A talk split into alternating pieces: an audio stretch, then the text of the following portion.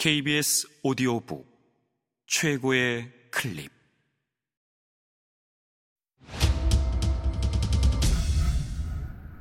KBS 오디오북. 눈먼 자들의 도시. 주제 사람하고 지음. 성우 박영재 읽음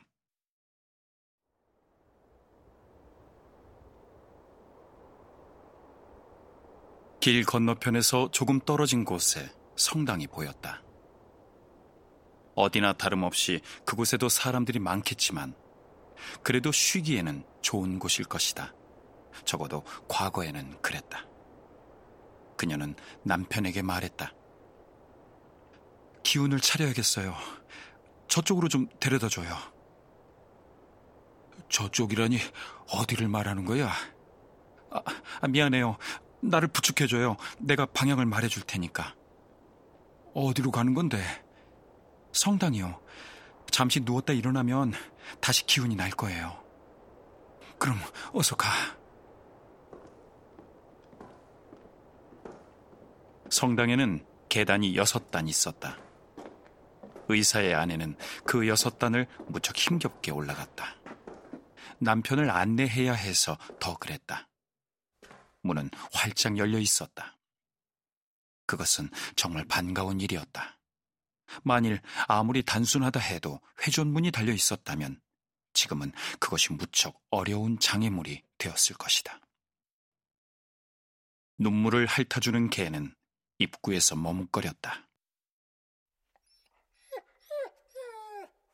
개들은 최근 몇 달 동안 행동의 자유를 누려왔지만 그럼에도 그들 모두에게는 오래전에 주입된 금지 사항, 즉 성당에는 들어가지 못한다는 금지 사항이 뇌에 유전적으로 프로그램되어 있었다. 그것은 아마 성당에 들어갈 경우에는 어디를 가나 영토 표시를 해 놓아야 한다는 다른 유전적 의무 사항을 이행할 수 없기에 생긴 금지 사항일 것이다. 이 눈물을 핥아주는 개의 조상들은 성자들이 성자로 인정이나 승인을 받기 전에 그들 몸의 골문 상처들을 핥아주며 선하고 충실하게 봉사했다.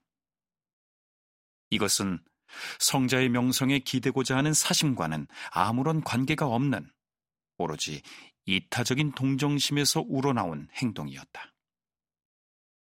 우리가 잘 알듯이 몸에 아무리 상처가 많다 해도 그리고 개의 혀가 닿을 수 없는 영혼에 아무리 상처가 많다 해도 모든 거지가 다 성자가 되는 것은 아니다. 눈물을 핥아주는 개는 그런 혈통에 힘입어 신성한 공간으로 들어갈 용기를 냈다.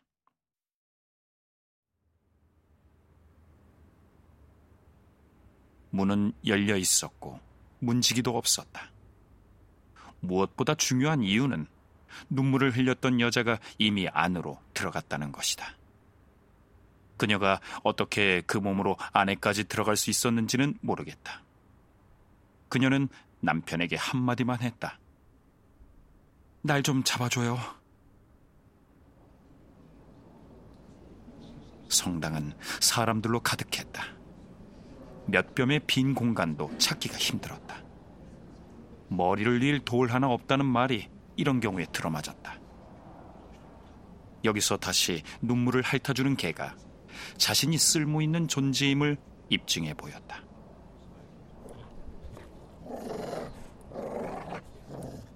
개가 두 번 으르렁거리고 또 두어 번 돌진을 하자 전혀 악의가 없는 행동이었음에도 곧 의사의 아내가 누울 만한 자리가 생겼다. 그녀는 기절할 듯한 기분에 몸을 맡기고 마침내 완전히 눈을 감을 수 있었다. 남편은 그녀의 맥을 짚어보았다. 흔들림 없이 규칙적으로 뛰고 있었다. 약간 약해졌을 뿐이었다. 이어 그는 그녀의 몸을 들어올리려 했다. 그녀의 자세가 좋지 않아서였다. 뇌의 관계 활동을 촉진하기 위해 뇌로 피를 빨리 보내줄 필요가 있었다. 가장 좋은 것은 그녀를 일어나 앉게 하고 머리를 두 무릎 사이에 끼워 자연이 제공하는 중력의 힘에 몸을 맡기는 것이었다. 몇 번 실패한 끝에 마침내 그는 그녀의 몸을 들어 올릴 수 있었다.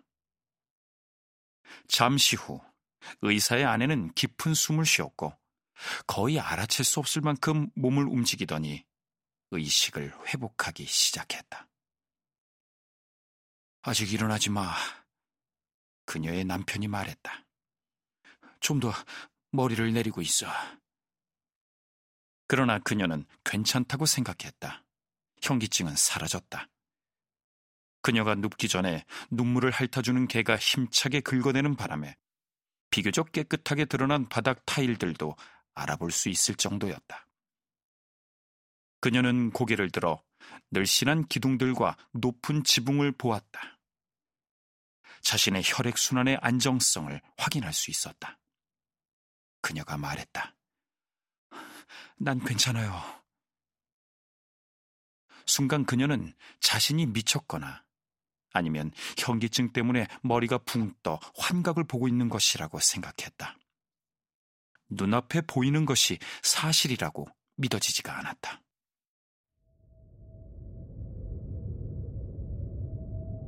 십자가에 못이 박힌 남자는 하얀 붕대로 눈을 가리고 있었다.